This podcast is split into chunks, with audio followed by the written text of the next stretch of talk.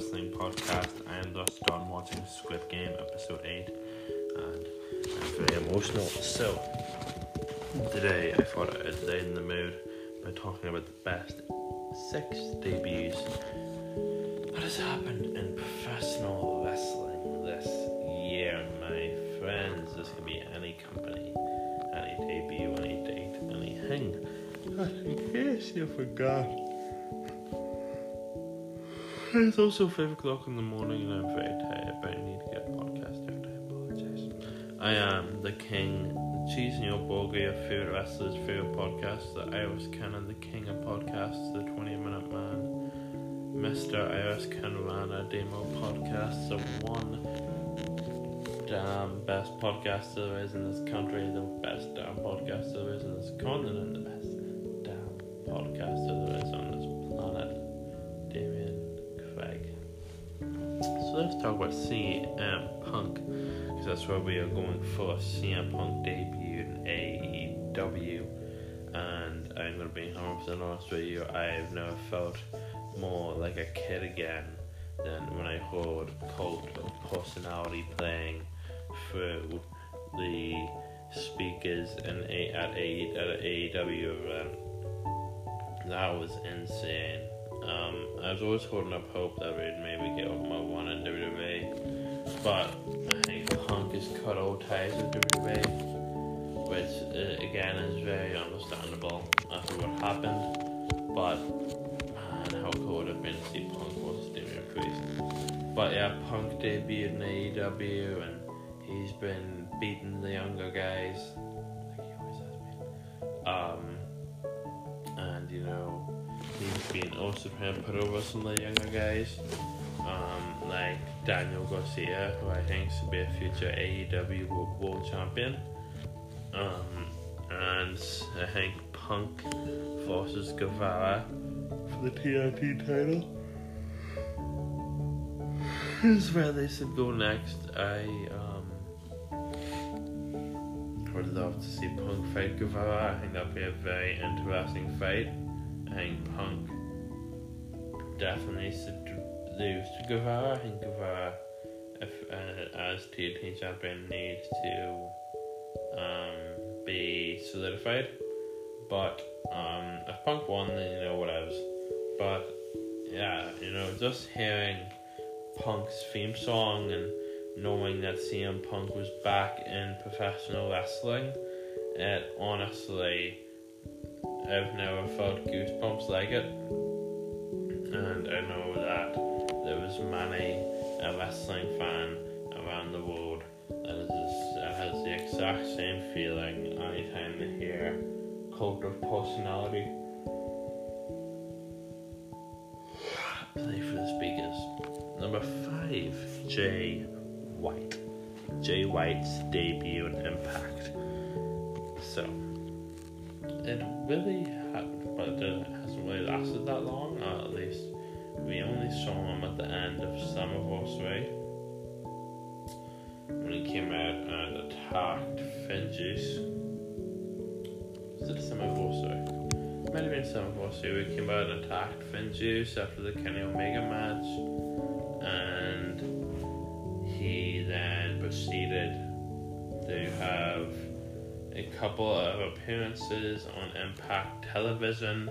He recruited Chris Bey into the Bullet Club, and yeah, he's um obviously contracted to NJPW, which then makes it hard for him to do tapings in America for Impact, even though New Japan do have a lot of American tapings. New Japan have an American base in New in um know New Japan have like a base now set up in America. It still would be pretty hard for T White to be clocking in and out consistently for impact taping, so that's why we haven't seen Jay that much. He did have a match in a winning way. I think he won that match. I think it was him and Chris Bey versus the Good Brothers, or him and, oh, it's him and Chris Bey versus Finn Juice, and beat Finn Juice, Uh, and Finn Juice hasn't been seen since. But, you know, it's seeing Jay White and seeing that Forbidden Door break down as the New Japan Impact hating each other for Impact's mistreatment of Kazuchika Okada.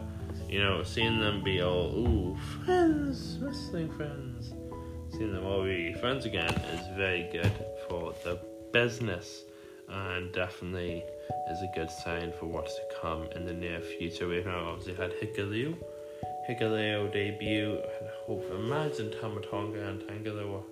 Imagine the Guerrillas of Destiny and Impact Wrestling. That'd be pretty cool, in my opinion. Um, I'd love to see the Guerrillas of Destiny for once as the good brothers. The Impact Tag titles. Bullet Club was Bullet Club. That would definitely be an interesting um, way to go, ladies and gentlemen. And uh, up next, and number four is Ruby, Ruby, Ruby Soho. So Ruby Soho was just kind of losing on WWE television for a while, and then got her release on um, Black Friday 2.0. Um, and she released a video, a very cryptic video, for walking through a street, and then she spray painted, I think it was Soho, onto a wall. Um, so it's very interesting, you know, and Ruby Soho is an absolutely amazing character, Heidi Lovelace, whatever you want to call her. Um, she's very cool and she seems very dedicated to her craft, and that's what we like to see. Um, and just having Ruby Soho be added to that um, already stacked Ring of um, AEW Women's Division is always a good thing, and you know. I do feel like Ruby Soho is the next in line to be AEW Women's Champion um, least should be next in line to AEW Women's Champion. Um, that makes the most sense for Ruby Soho to be AEW Women's Champion next. But um, God knows they could definitely just put her on Nyla Rose again. That's you Nyla Rose is cool and stuff, but Jesus Christ, it's just like the AEW version of Nia Jax. No, that's, that's Jade Cargill. Um, yeah, Ruby Soho, having Ruby Soho in order very North Division, um, and one that's still very fresh and very new. It's definitely a great addition, and Ruby Soho is um, is is already very over the crowd, which is a big thing if you want to come into a new company. So the fact that she's already over the crowd, over with the crowd, and everybody loves her, then she's gonna do pretty well. Number three, Adam Cole. Um, Adam Cole in AEW, he debuted the same night as Daniel Bryan. Um, but yeah, Adam Cole. Coming coming to AEW, jumping ship from NXT to slash WWE slash FCW slash GCW, JK. Um, jumping from WWE NXT to AEW Dynamite um, was massive, and you know, there was talks obviously of Cole's contract coming to an end. It ended after the last match between Cole and O'Reilly. And um, yeah, Cole bowed out without really bowing out, if you know what I mean. Had his last match with Kyle, and that was it and then he jumped over to Wednesday nights for AEW Dynamite. Um, has joined the Super Kliq to be second fiddle to go to be going from second fiddle in a group to being second fiddle in another group in another company. So congratulations, Adam. But um, it definitely is so cool to have Adam Cole bye bye back on the Indies. Um, Adam Cole, bye bye. He, I think, will, if he gets a chance to walk with Impact, if AEW and Impact could come to a walking relationship, that'd be pretty cool. AEW Impact New Japan, um, you could do,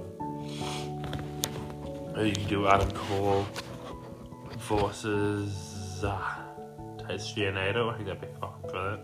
Adam Cole versus Bushi. Adam Cole versus Chase Owens. Adam Cole versus Hiroshi Tanahashi. So many possibilities now that Adam Cole is back in the Indies. And it's just so cool seeing Adam Cole back in the Indies. A very, very talented wrestler. I'm very happy he can do whatever he pleases now. See Adam Cole.